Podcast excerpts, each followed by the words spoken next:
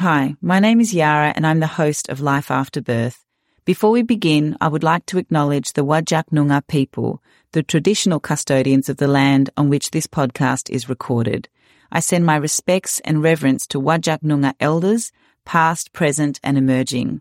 On this podcast, we share stories and wisdom about the ups and downs of our mothering experiences, much like the First Nations people of Australia have done so through their storytelling for over 60,000 years. Through their oral traditions, the Whadjuk Noongar people have supported and celebrated one another and have passed down knowledge, values and lessons, providing a testament of the power and significance of sharing our own stories. In honouring them, we recognise the importance of storytelling in understanding our past, navigating our present and shaping our future. My hope is that this podcast carries this spirit forward in our conversations, acknowledging that while our stories may differ, they all hold value and contribute to our shared human experience. Hey mama, I'm Yara Heary and this is Life After Birth. This is where you can find honest and vulnerable conversations that lift the veil on how mothers really experience life after birth. Join me as I talk to the experts in the parenting space, but not as you've heard them before. These conversations explore the common humanity in all our lived experiences as mothers, so that you're left feeling seen, heard, validated, and bolstered in your ability to weather your mothering storms. Hey there, mamas. I hope you've had a wonderful week so far. This week, I'm talking to Dr. Kyla Smith, who is a pediatric dietitian and feeding specialist. She's a mum of two and the founder of the Baby, Toddler and Family Mealtimes online memberships. So in her work, she supports parents to feed their children with confidence so they grow up loving food and mealtimes. In our conversation this week, Kyla opens up about her journey from living a fast-paced, achievement-orientated life to embracing the transformative role of being a mother. What I especially loved about our conversation was when Kyla talked about how her identity of being a good girl has shaped her parenting experience, but also how it's been challenged along the way. Some other themes we touched on include whether a right way to parent exists and letting go of unrealistic expectations, the process of learning to tune into what feels good for you and your family, finding a sense of safety within the surrender that comes with being a mother, and that is a big one. We also talked about reframing our ever changing identity as a mother in terms of an evolution rather than a loss and the importance of recognizing the social and cultural context of our experiences as mothers. This was such a wonderful conversation with Kyla and I'm so glad that I got the chance to chat with her for the podcast. I've had a beautiful opportunity to meet her in real life too, which is always wonderful. She is a wealth of insights and knowledge. And I hope you get as much value from listening to this conversation as I did having it. I'm so excited to have you, Kyla, here in this episode, having a chat with me. Thank you and welcome to the show. Thank you for having me. I am thrilled to be here. Wonderful. So I want to just jump straight into the deep end. I really want people who are listening and I want to better understand as well who you were before you became a parent, before you became a mother. So tell me a bit about your background, your family, if that feels comfortable to talk about, and who you thought you were before you had children. Who are you? Um, okay. I grew up in Perth in suburbia. I have a sister and a mum and a dad in my family.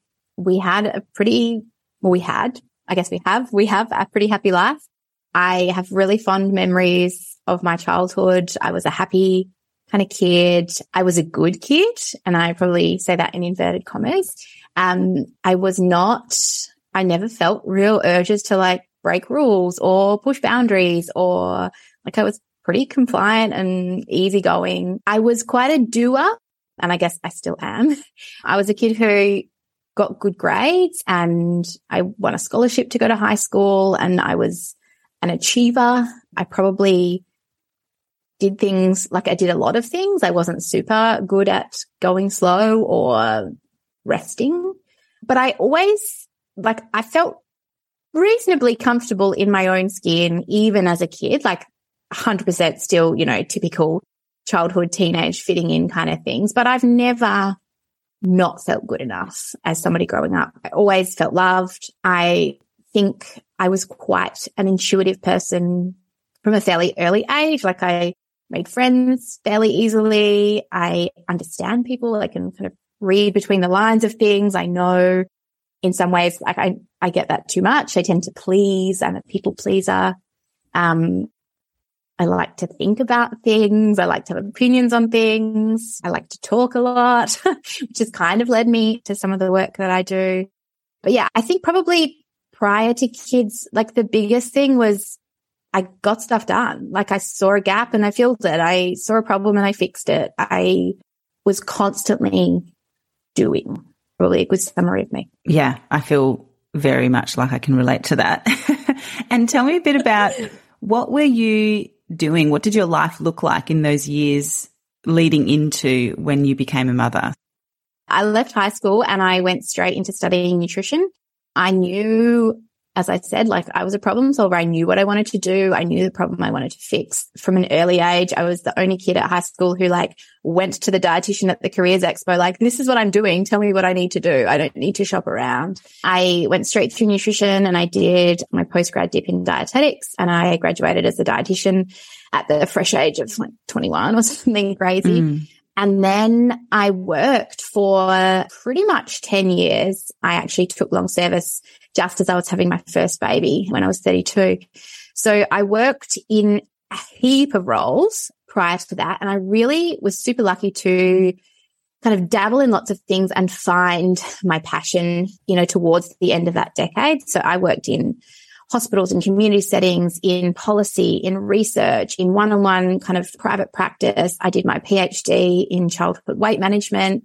I ran like multitudes of programs. I worked with thousands of families prior to deciding what I wanted to do for myself. And I went into private practice when I was, it was 2015 when I finished my PhD. I thought, that's it. I'm going to, I'm going to do this better. I'm sick of working for others, the government. I want to do my own version of this. Yeah. And so I launched that in 2015, which initially was a, a home visiting fussy eating service that then kind of evolved to the point that when I took maternity leave, I handed it over to a friend, a close friend who I'd worked with previously, and she kind of ran the clinic side of things for a while.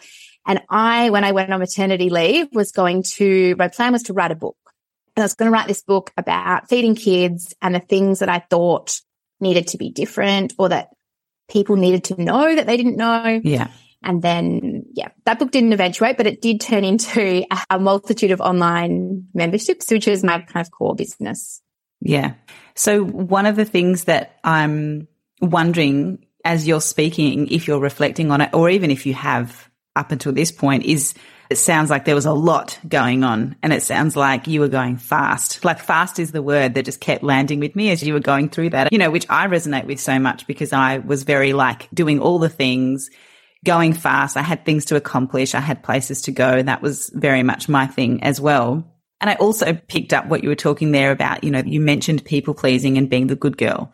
So those things there, I'm really interested to know how that, I guess, progressed. How did that evolve for you during when you became a mother? So, so I guess then fast forward into, you know, being pregnant or thinking about going into becoming a mother. What were your thoughts around that? What were the kind of, I guess, expectations you had both about pregnancy, if you can remember, or just in terms of being a mother and entering into that, you know, that phase of life? Yeah.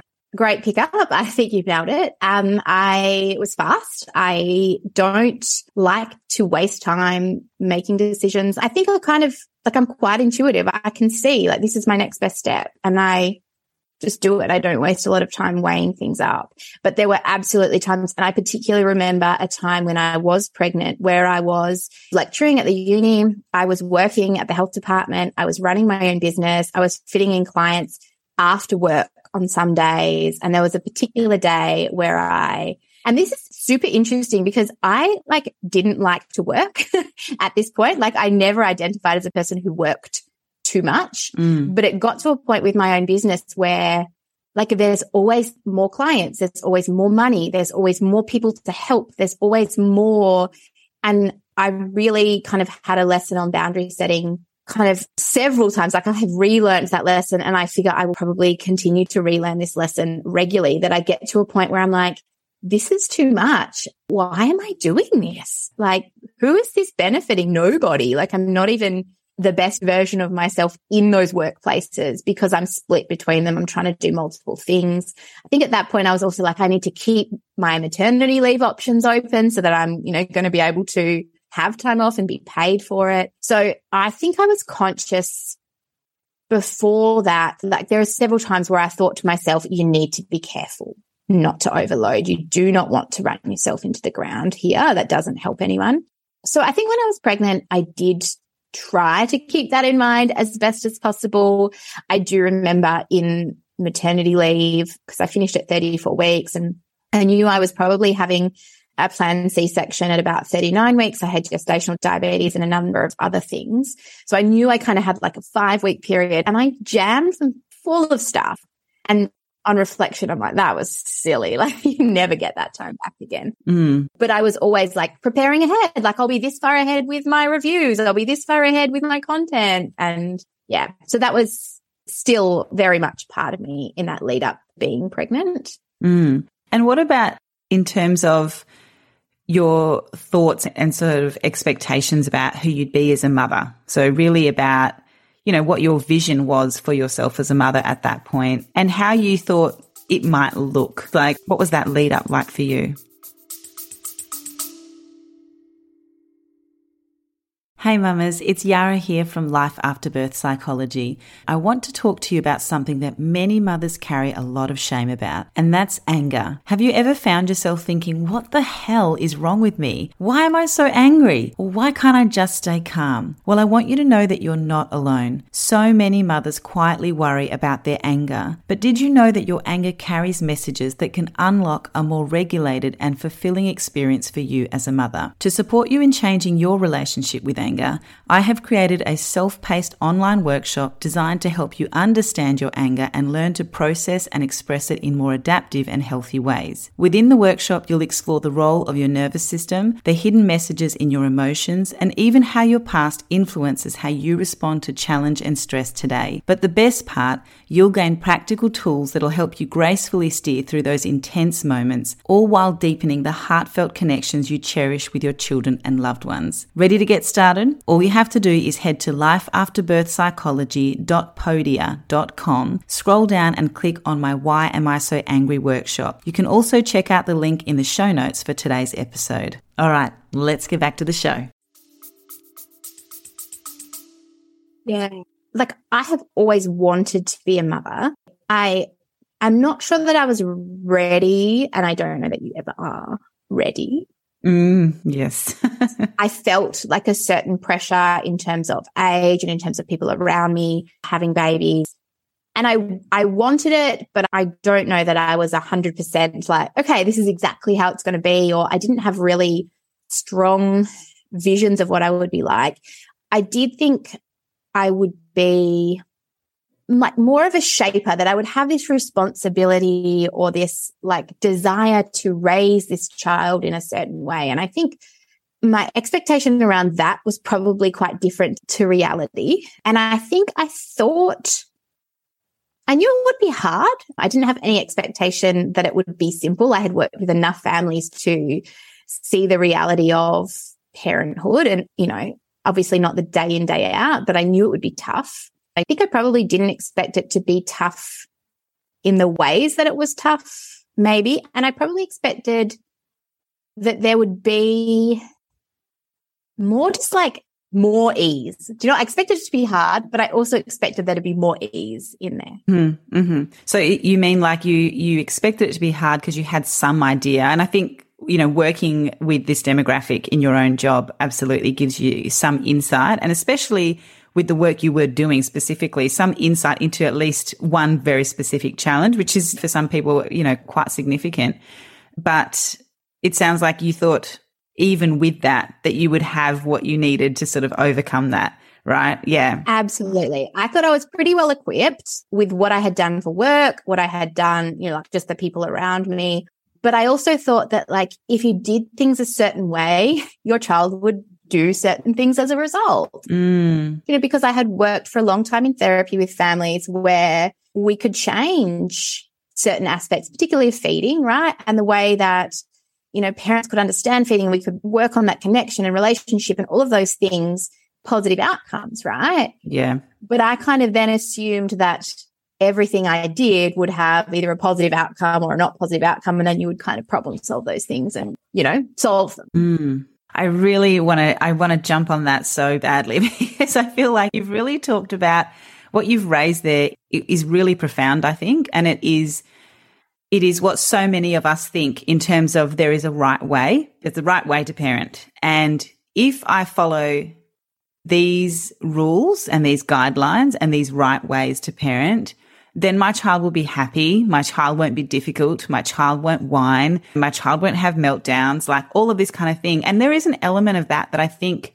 you know, from a social perspective, I feel like that, that ties into the good child and then to the good mother, right? Because the good mother is the one that has the good child who doesn't do all of the, the hard stuff, right? Yeah. From where I'm standing now, which is on the other side of actually being a mother. And I mean, on the other side in terms of not that I'm hugely far along, but I mean, I have children now. It's just so much more complex, isn't it? Like it's so Yeah. much more complex than simply I do this and I get that outcome. Yeah. And so I'm really interested to know how how that went for you. So I guess moving from this place that we're at now, where we're talking about what you were thinking would come, some of the things that I'm really hearing in what you're saying is like the idea that you had what you needed on board already to kind of overcome whatever challenge was coming.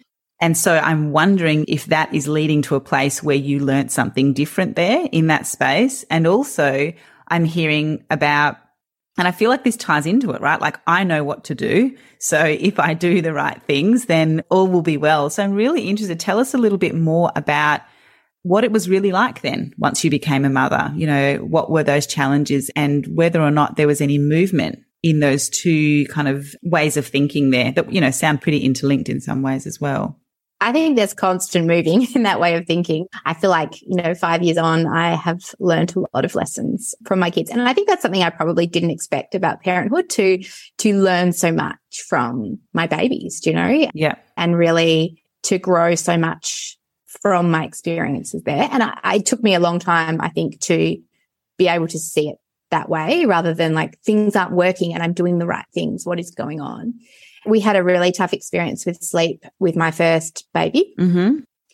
And it just, I, I think it still like traumatizes me today when I think about how exhausted I felt and how tough things were. I remember we got to the point that we had a sleep consultant come to our house. She must have been about seven months old.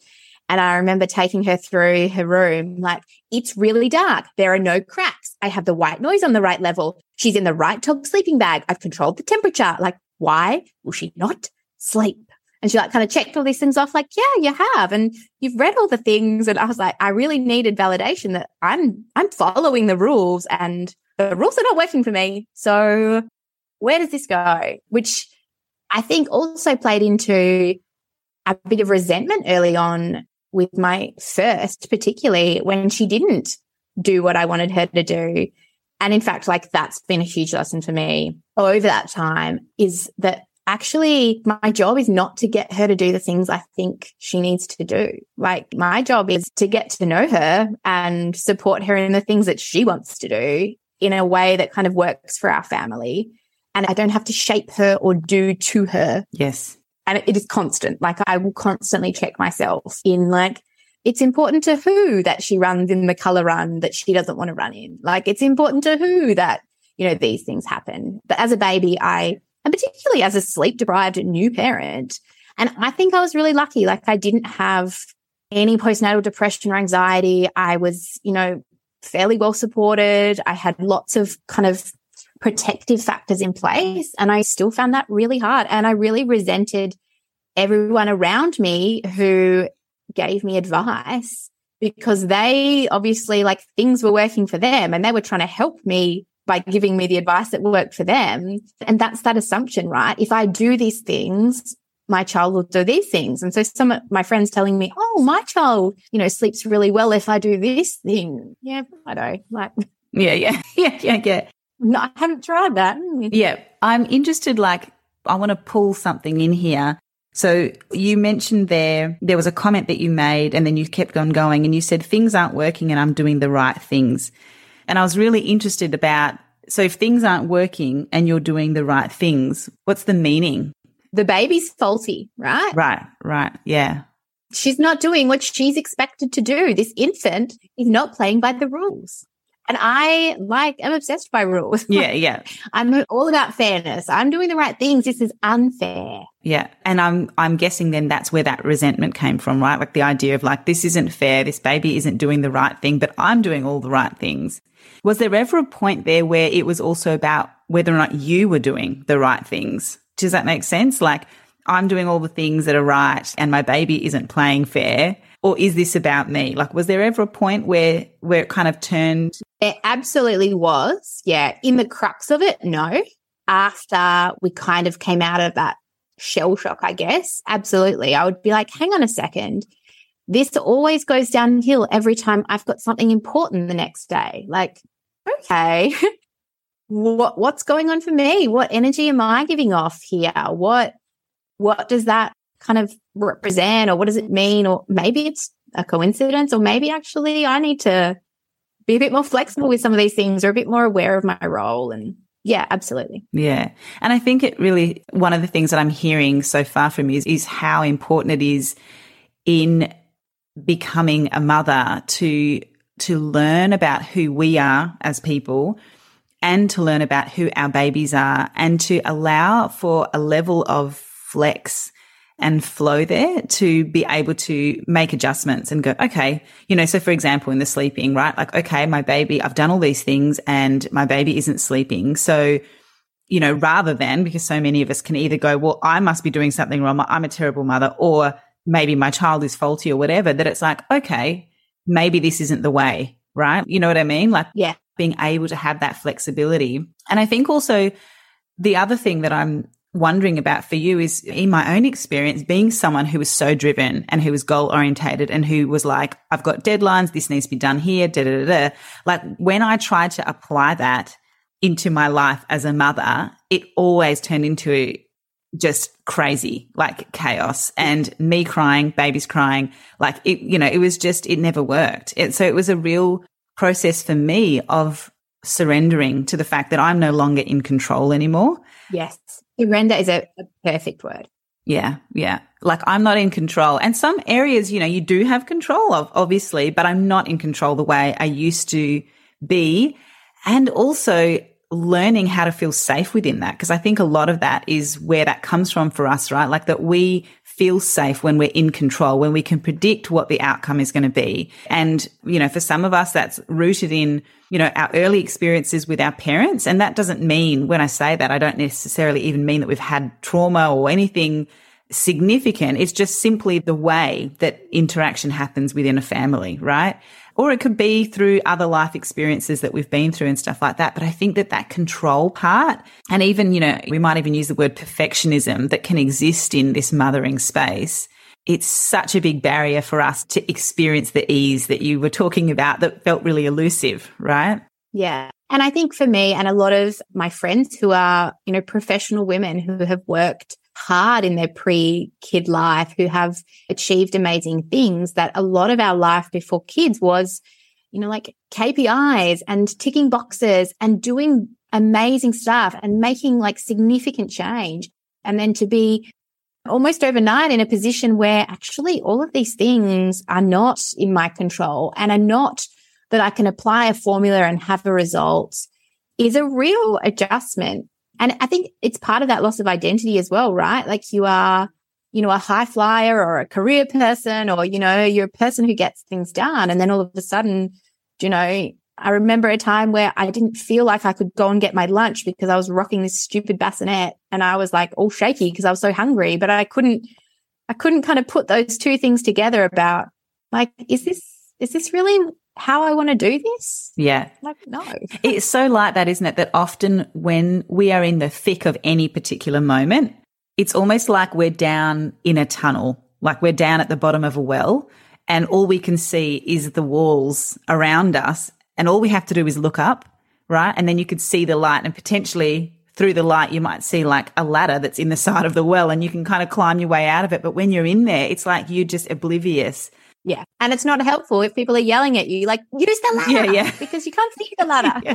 yeah, exactly. I think what we need in those instances is actually someone else who can just sit there with us in that space and be with us while we calm ourselves enough to be able to to see the ladder, right? Or to look up to see the light or which is such a hard thing to do because even now, if I talk to some of my friends and like their baby's woken up at 4 a.m., you know, several days in a row, like our natural instinct is like, is she cold? Have you thought about the, you know, is something happening at that time? Is the white noise loud? And it just, it's such a natural problem solving instinct which actually isn't always helpful. Yeah. As you're talking about the problem solving thing and even talking about that difficulty that we have, you know, that you and I, I guess, have had in letting go of control, it's also making me think about the broader culture that we're in. And I guess, you know, one of the things, or I guess one of the lenses that I apply to the work that I do is very much like a feminist kind of lens. And so looking at, you know, the patriarchy, but also looking at the different ways of being in the world because we're all so diverse and what is actually valued versus what is diminished or dismissed. And so one of the things I'm thinking about is, you know, of course, we as people, we as women are focused on or get a lot of fulfillment through control and having outcomes and having efficiency and all of that sort of stuff because those qualities, which we might identify as maybe more masculine kind of qualities. And when I say masculine, I don't mean man and woman. That's not what I'm talking about. In a psychology sense, I think you can also think about this as left and right brain.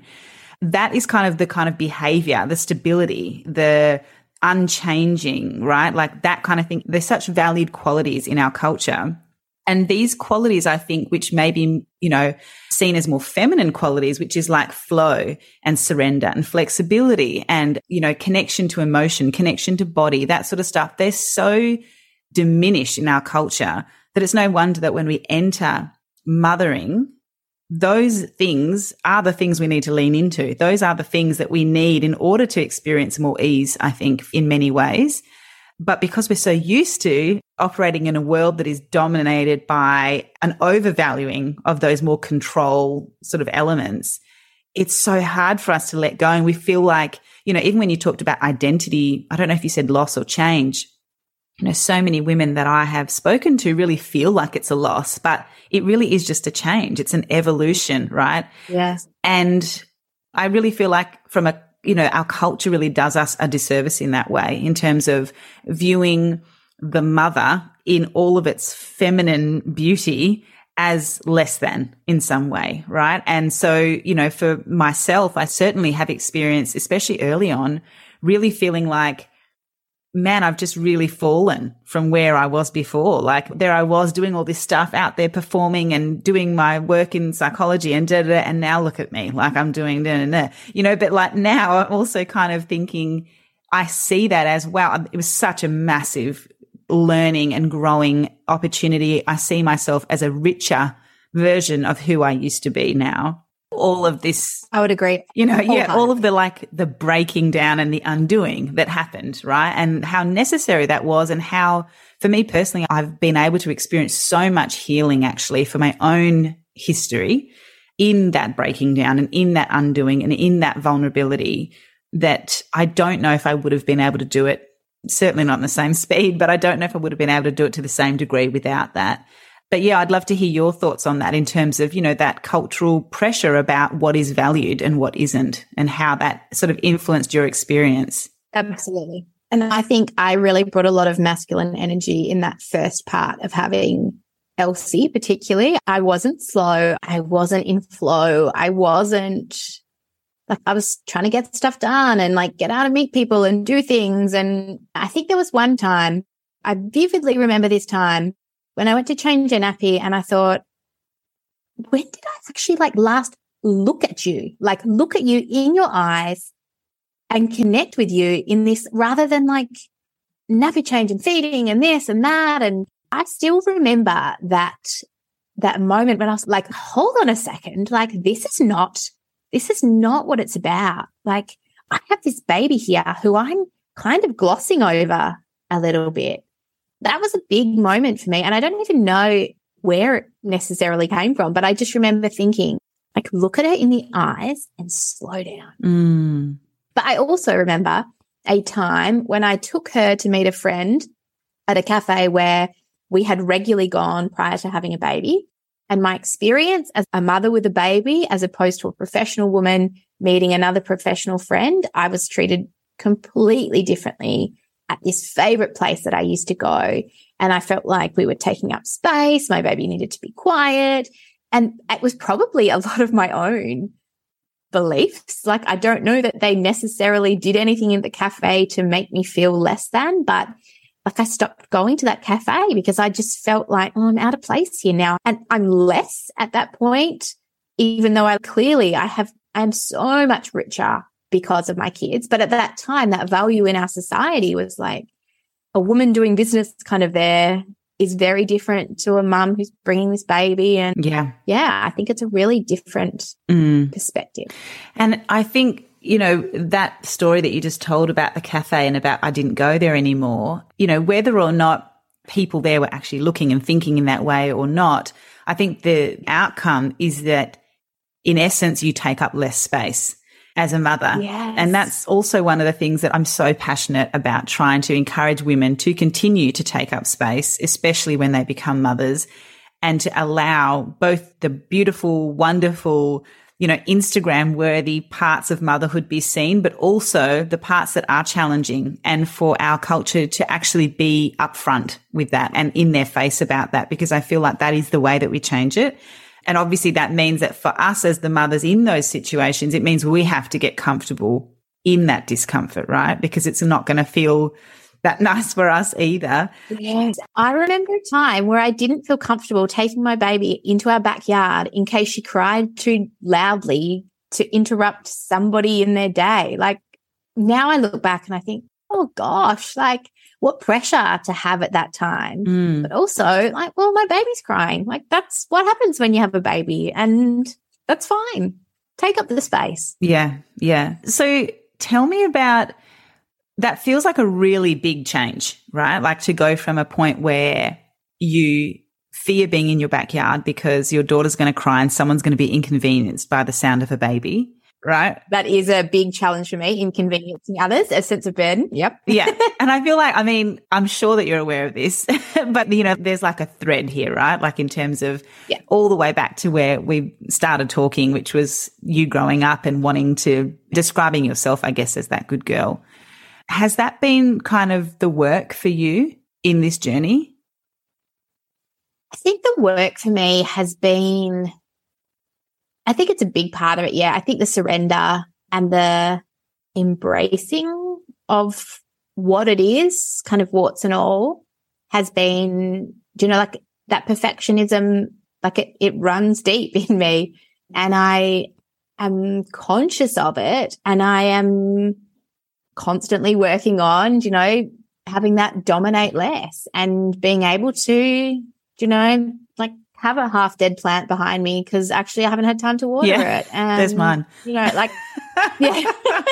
Before the thing, I was like, oh, no, not another thing on my list. Yeah. Um, but yeah, I think there has been a real softening Mm, to me. mhm. And I think I was really lucky that I found the people that I found around that time who kind of showed me a better way. Maybe it's not even better, an easier, a something that felt more fitting. Mm, And I think that's kind of been a a story of my evolution as a mother as well is I still want to read the things and understand and know, but I'm about like fitting them to my family rather than fitting my family mm. to the rules, if that makes sense. Oh, it totally makes sense. Yeah. I'm thinking about that comment, right? Like things aren't working and I'm doing the right things or like this is the formula. And rather being like, I'll give that a go. Oh, it doesn't work. I'll tweak this. I'll tweak that. How do I make this work for me? And I'm a really strong believer in having a philosophy or a, a flow around, like, I don't want to fly by the seat of my pants. I know that there are elements where you, you have to, and that's fine. But I don't want to be blind in my parenting. I want to be conscious about the things I choose, the way I do things, the things that are important to me and that are important to my kids. And so I think I've found a better balance between, yeah, the shoulds and the kind of what, what feels right for us and what feels, yeah, let flow. Mm. I'm wondering if what you're talking about there is one of the things that I often talk to people when, especially when they're really riddled with guilt and even shame and feelings of kind of unworthiness or not enoughness in their mothering. One of the things that I work with people is kind of getting to understand what are those beliefs that are guiding them in mothering and where do those beliefs sort of feed into the shoulds, right? And the shoulds are often like the unrealistic expectations that we have around how we perform as mothers or how our children behave as children, right? And one of the things that I often get people to do is to start to be directed in their journey and in their behavior and in trying to shift their thinking, trying to be directed rather than externally by looking at what is really meaningful for me and like what is what are my highest values in parenting and in other areas of life too, right? But in that space of mothering, what are my highest values? Like, how do I want my children to remember me? If someone asked them at 25, describe your mother, how do I want them to speak about me? Like, what are the memories that I want them to have? And through that process, we're able to kind of get a sense of what is most meaningful and important for our family. And often that looks really different to the guiding principles that they've been working with that are really very external and that are really rooted in the desire to to show up in accordance to the social rules of how we show up as women, because that dominates everything for us, even as mothers, right? As women, but as mothers and as people, right?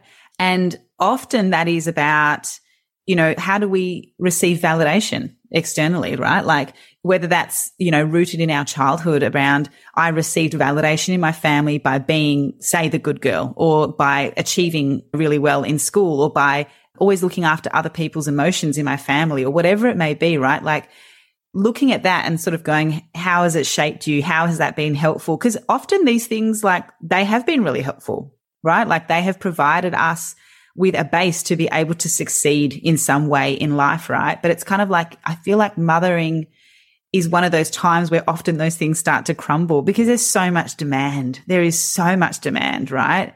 And so it's like we have to then start to say, well, what is most meaningful for my family? And often that does look really different to things that we may have done before. And I feel like that's kind of what you're talking about here because you're talking about you know, coming from a place which was like, here are the rules. Here's the kind of the guidebook on all the right things to do as a parent. And then your children will be good kids. So you can be the good mother. And then you've gone, actually, that doesn't even work. Like the kids don't respond in that way because of course they're all individuals. And it's really given you space and opportunity to say, well, what actually works for us and what feels good for us? Because I think the feeling good is a really big part of that as well. Absolutely. And I think asking yourself what you want in 20 years time is really powerful because I think in the overwhelm of particularly parenting little people is there are so many decisions to make all the time. And it is so hard not to make those decisions with a very short term view, you know, about shutting things down or making like that nap longer or like we're very kind of in the moment, which is good in some ways, but also our strategies or our philosophies are kind of short sighted because when we think about these kind of bigger people or these adults, and this is like huge in my work, you know, when you think about eating, we can spend a heap of energy trying to get a baby to eat more. But actually, if we ask, you know, do you want your 25 year old to be able to confidently eat a wide variety of foods and feel good about their body and feel like they can trust their tummy, like all of those things. Actually, a lot of our short term strategies don't even vaguely link to those long term outcomes that we would want. Mm-hmm. And kind of zooming out, it's hard when you're in a place of, you know, sleeplessness and. Oh my goodness. Yeah. Overwhelm and you can't see the forest from the trees. Absolutely. Yeah. Yeah. It is, it's so challenging, especially, yeah, the early years. There is so much need, so much demand. And it's also a time when we have a lot of our own needs that really don't go met, you know, and so that makes it so, so challenging. And I love that you are comparing that experience to the work that you do in terms of saying, well, let's look at the long term thing. And I remember actually, I think it was one of the mums in my mother's group, you know, because obviously food, I get that. It was a big discussion. Like I had my first. Takes up a big part of life. Yeah. yeah. My firstborn, like literally ate everything and still does. He's just like, yeah, never any issue. And then I had a second who was much, much more complex than that and still is. And, you know, one of the biggest things, one of the most helpful things I think that we were able to do was just to say, yeah, let's just, let's trust her in terms of what she wants. And I feel like that feeds into not just food, but in fact, everything, right? Because so many of us have had lifetime experiences where our intuition or our preferences or our likes and dislikes were overridden by our parents or by our culture or whatever. And then it means that our kind of repertoire of behavior for what we know how to do, what could potentially feel good. And this extends into mothering. It becomes really limited. And then we feel that if things aren't working, that it's our fault rather than just trying different things. Does that kind of make sense? Yeah. And so I feel like, you know, that ability to give children autonomy to make decisions for, you know, how full they are or how they want to eat, because mine just eat all throughout the day is a beautiful thing. It's like teaching our kids you can judge through your body as well, like what feels good for you, like when you are full, what feels good, maybe extending that out to like when it feels good to be around certain people versus other people who maybe don't feel good, you know, all of that sort of stuff, which is really important for us to have on board as adults, but also in this space, right? In this, and that's where that flow comes from, that ability to say, oh, you know, in this moment, this isn't feeling good to my body. And so I'm going to change course here, right? And that includes how we parent, but also moment to moment, how we feel as we parent as well. Yeah, absolutely. Yeah. So I'd love to know, you know, when I asked you about what your work was in being a mother so far, because obviously that can change, you talked about being able to surrender. And I feel like that's the work for so many of us. And I was sort of asking you as well around whether the kind of letting go, better understanding about the good girl and how that reflects back onto your own children, right? Like in terms of if they're being the good children, if that feels like that was part of that as well. So, what have been your kind of biggest learnings in those spaces then? What are the takeaways for you? I think for me, the, one of the big takeaways is around that trust piece. And it's almost not kind of letting go as much rather than kind of passing some things back to my kids or kind of sharing the load. And I think the biggest thing I have learned is that it's not actually my job to create these kids, like to shape them. I think that's a really strong message that we have to shape our kids into these kind of kind, respectful citizens. And actually, my kids are who they are. And some of the things I do will play into that, but actually I don't want to change the course of who they are. My job is to be with them rather than like above them or mm-hmm.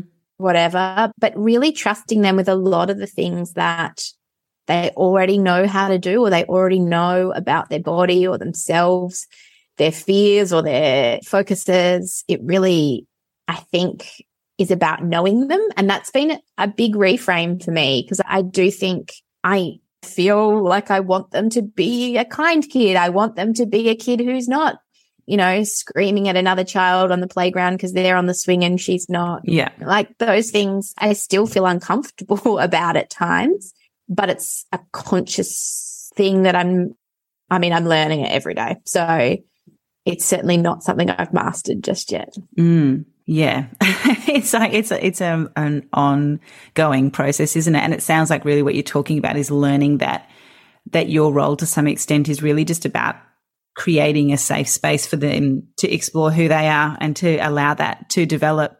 And I think that when you provide safe spaces for children, they naturally develop into, you know, good citizens of the world, right? Like in terms of when you provide a safe space for children, they learn how to be a safe place for other people too, right?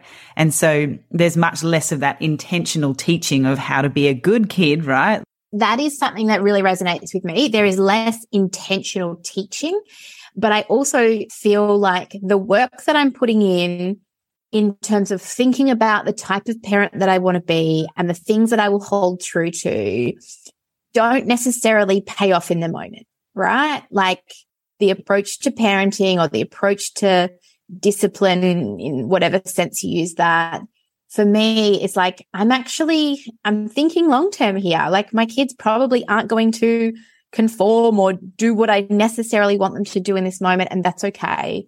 It's a long game, you know, and that's, that's food. And I've 100% believed that from the start with food. And it's probably, you know, taken me a few years to really understand that actually that applies to pretty much every aspect of parenting. It's a long game. It's not about immediate controlling behavior or anything like that. And I think that's challenging in a society where some of those things are valued, like kids being good kids, sitting quietly, doing those things is seen as a good thing. So yeah, there's a constant challenge. Yeah. And I actually, now that you've mentioned the good kid, I want to come back to that and ask you, how do you feel? Where is your good girl sitting at the moment? I think it's an ebb and flow kind of thing. And I think probably parenting has helped me a little bit with that in that like some days I feel like I'm nailing life, right? I've got like the slow cooker on. Like, this is sorted. I'm, you know, thinking about their needs. Everyone's kind of feeling good. And then the next day it's a hot mess of, you know, everything. I feel like the good girl in me is less less explained by those things. Like they're not a reflection of me, even though I'm still like praising myself, like, oh, I've got my stuff together. Like, mm, right. Hey, but you got to celebrate the wins, right? Like when it all fall, when it all falls into place, you've got to be like, I am going to remember this for the whole right. next month. Like, and maybe, maybe that's the difference. Like I'm not blaming myself mm. when it's in a mess. That's not because I didn't do X, Y, and Z. Like yeah. people are upset not because of, you know, everyone's crying, but not because I stuffed it up or I didn't do enough. I certainly, well, I don't have time to worry about that kind of stuff, right? Like life is, there's too much to be, yeah, you know, questioning every decision. Yeah. So I feel like, yeah, I'm still a good girl. Like I still have that really need to do the right thing. But yeah. I think though that the need or the desire to want to do the right thing doesn't necessarily like, I mean, the way that I think about the good girl is I really think about, you know, the desire to want to do what is in the best interest for other people. Yeah.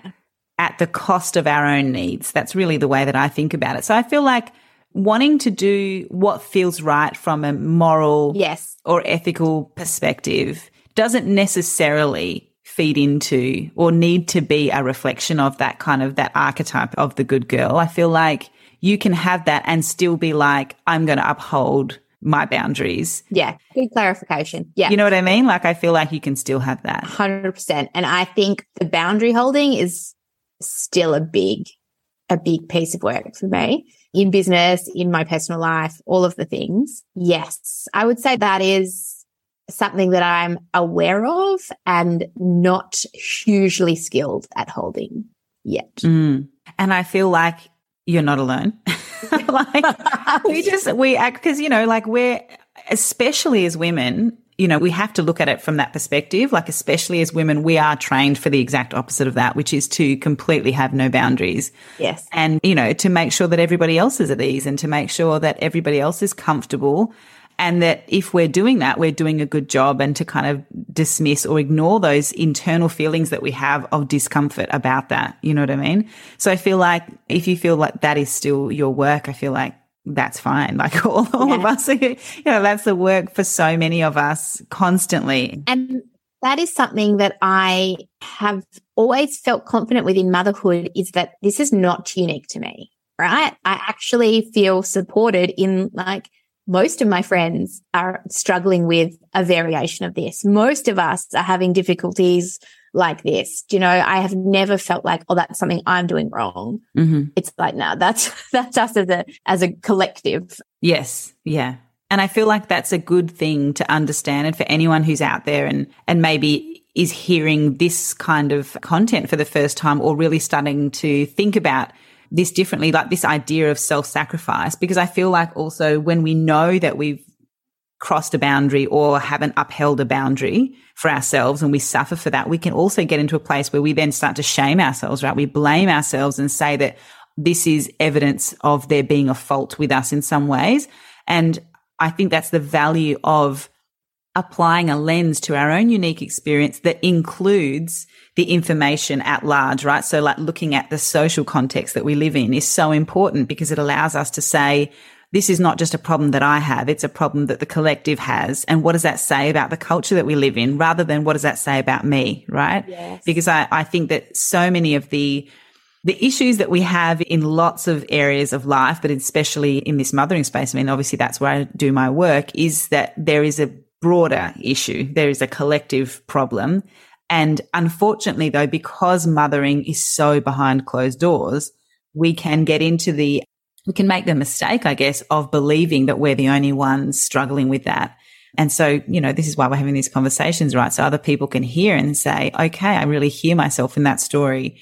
And also to know that undoing that is like a lifelong process as well, isn't it? I mean, the age that you're at, the age that I am, you know, like it's like I'm going to be doing this for the rest of my life.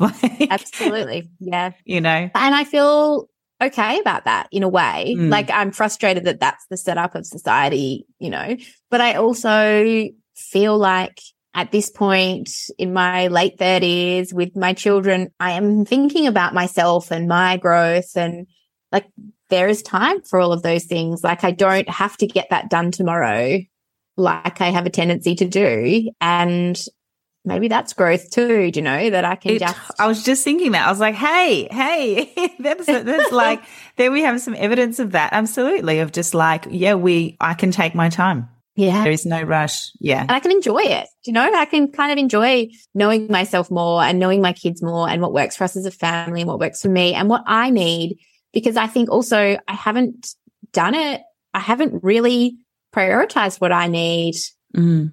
for a while. And I can do that. Yeah. I can work towards that. That's right.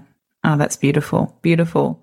So I'd love to know what would you most most like to impart on mothers who are listening today? Oh, that's a big question. I would like them to number one, know that they're not alone. And if it's something's happening to them, it's 100% happening to a big proportion of the population. But also that they can trust their babies and trust their toddlers and trust their kids to do well, you know, to thrive.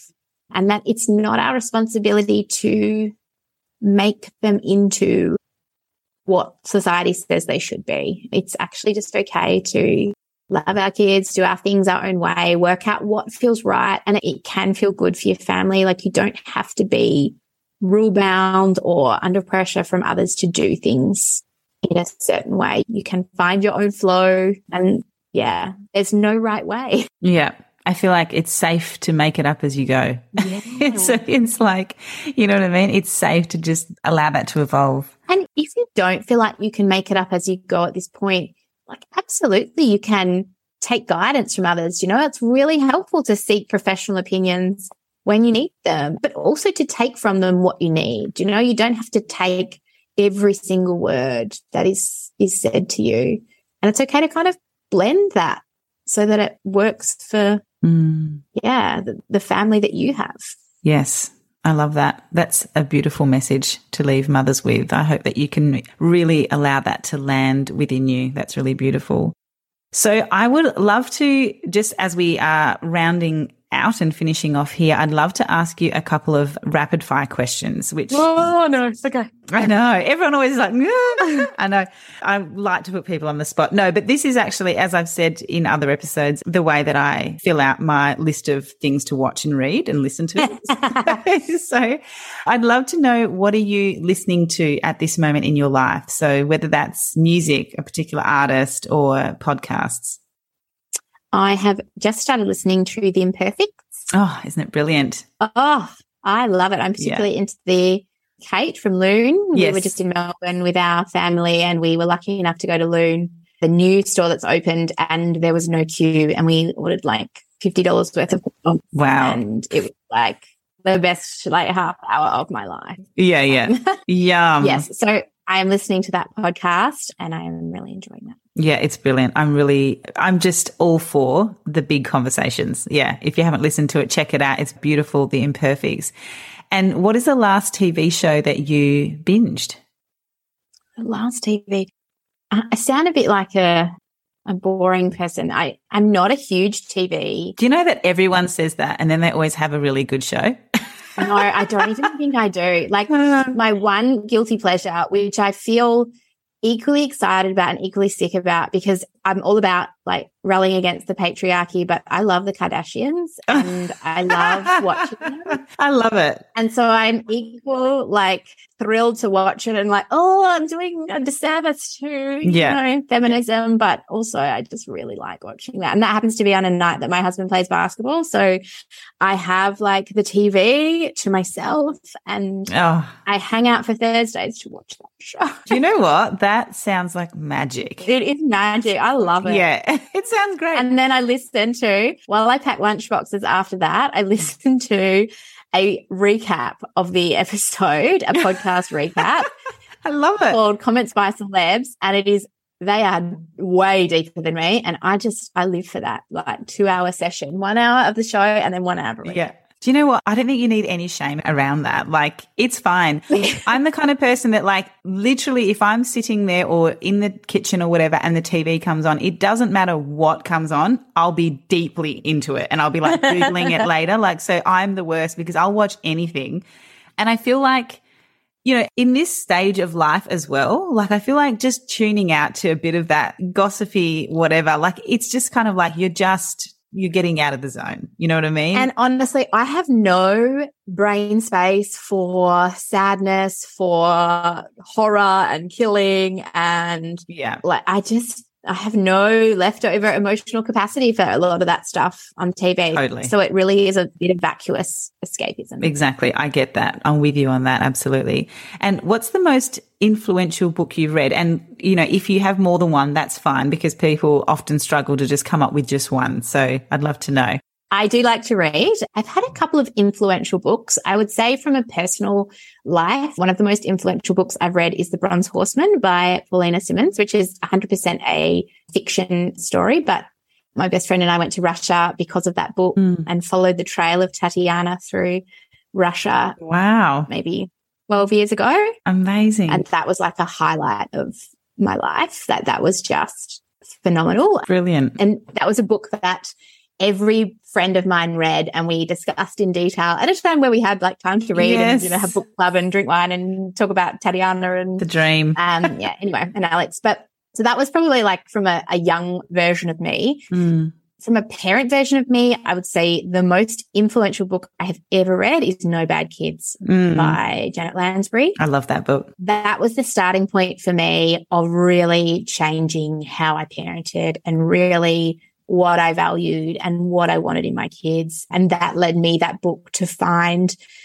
the resources that really supported me and to see what my child needed at that time. And I was like, I was really blessed at that time with my firstborn was hugely strong willed and independent and very clear on what she needed and wanted. And, you know, she taught me a heap and having that book and really believing in that book gave me a real strength. Yeah. I really think that's when things shifted for me from kind of babyhood to toddlerhood and really like knowing this little person and knowing how to best support her. That was powerful. I recommend that to everybody I know.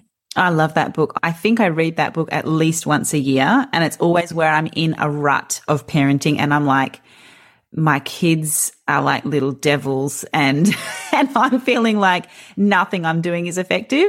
And then I read that book and it just puts everything back into context for me. Yeah. And of course they aren't little devils and it allows me Yes. to get back into that place where I feel delight in them Yeah. and where I can see the best in them, even when they can't do that for themselves. And I love that a book has the ability of pulling me out of that, that well that, you know, that we all can get into sometimes. I, yeah, I absolutely love that book and recommend it a lot. Yeah. And it's interesting, isn't it? Because I find it really hard to listen to the podcast version of that. I've tried multiple occasions and I, I just, it doesn't resonate with me. Yeah. For some reason, but the book is, it speaks to my soul. And I, yeah, I've learned a lot of lessons from that book. Mm, beautiful. Thank you so very much for your time in this chat today. I just have really enjoyed it. And I know that mamas out there listening are going to resonate so much with what we've talked about.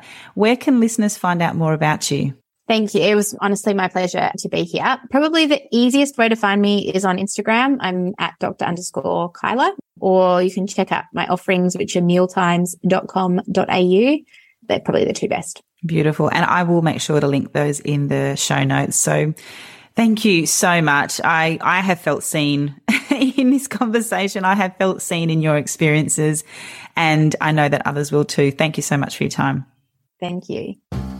Thanks so much for joining me, Mama. If you enjoyed this episode, I would just love for you to leave me a review and follow or subscribe to be notified when the next episode drops.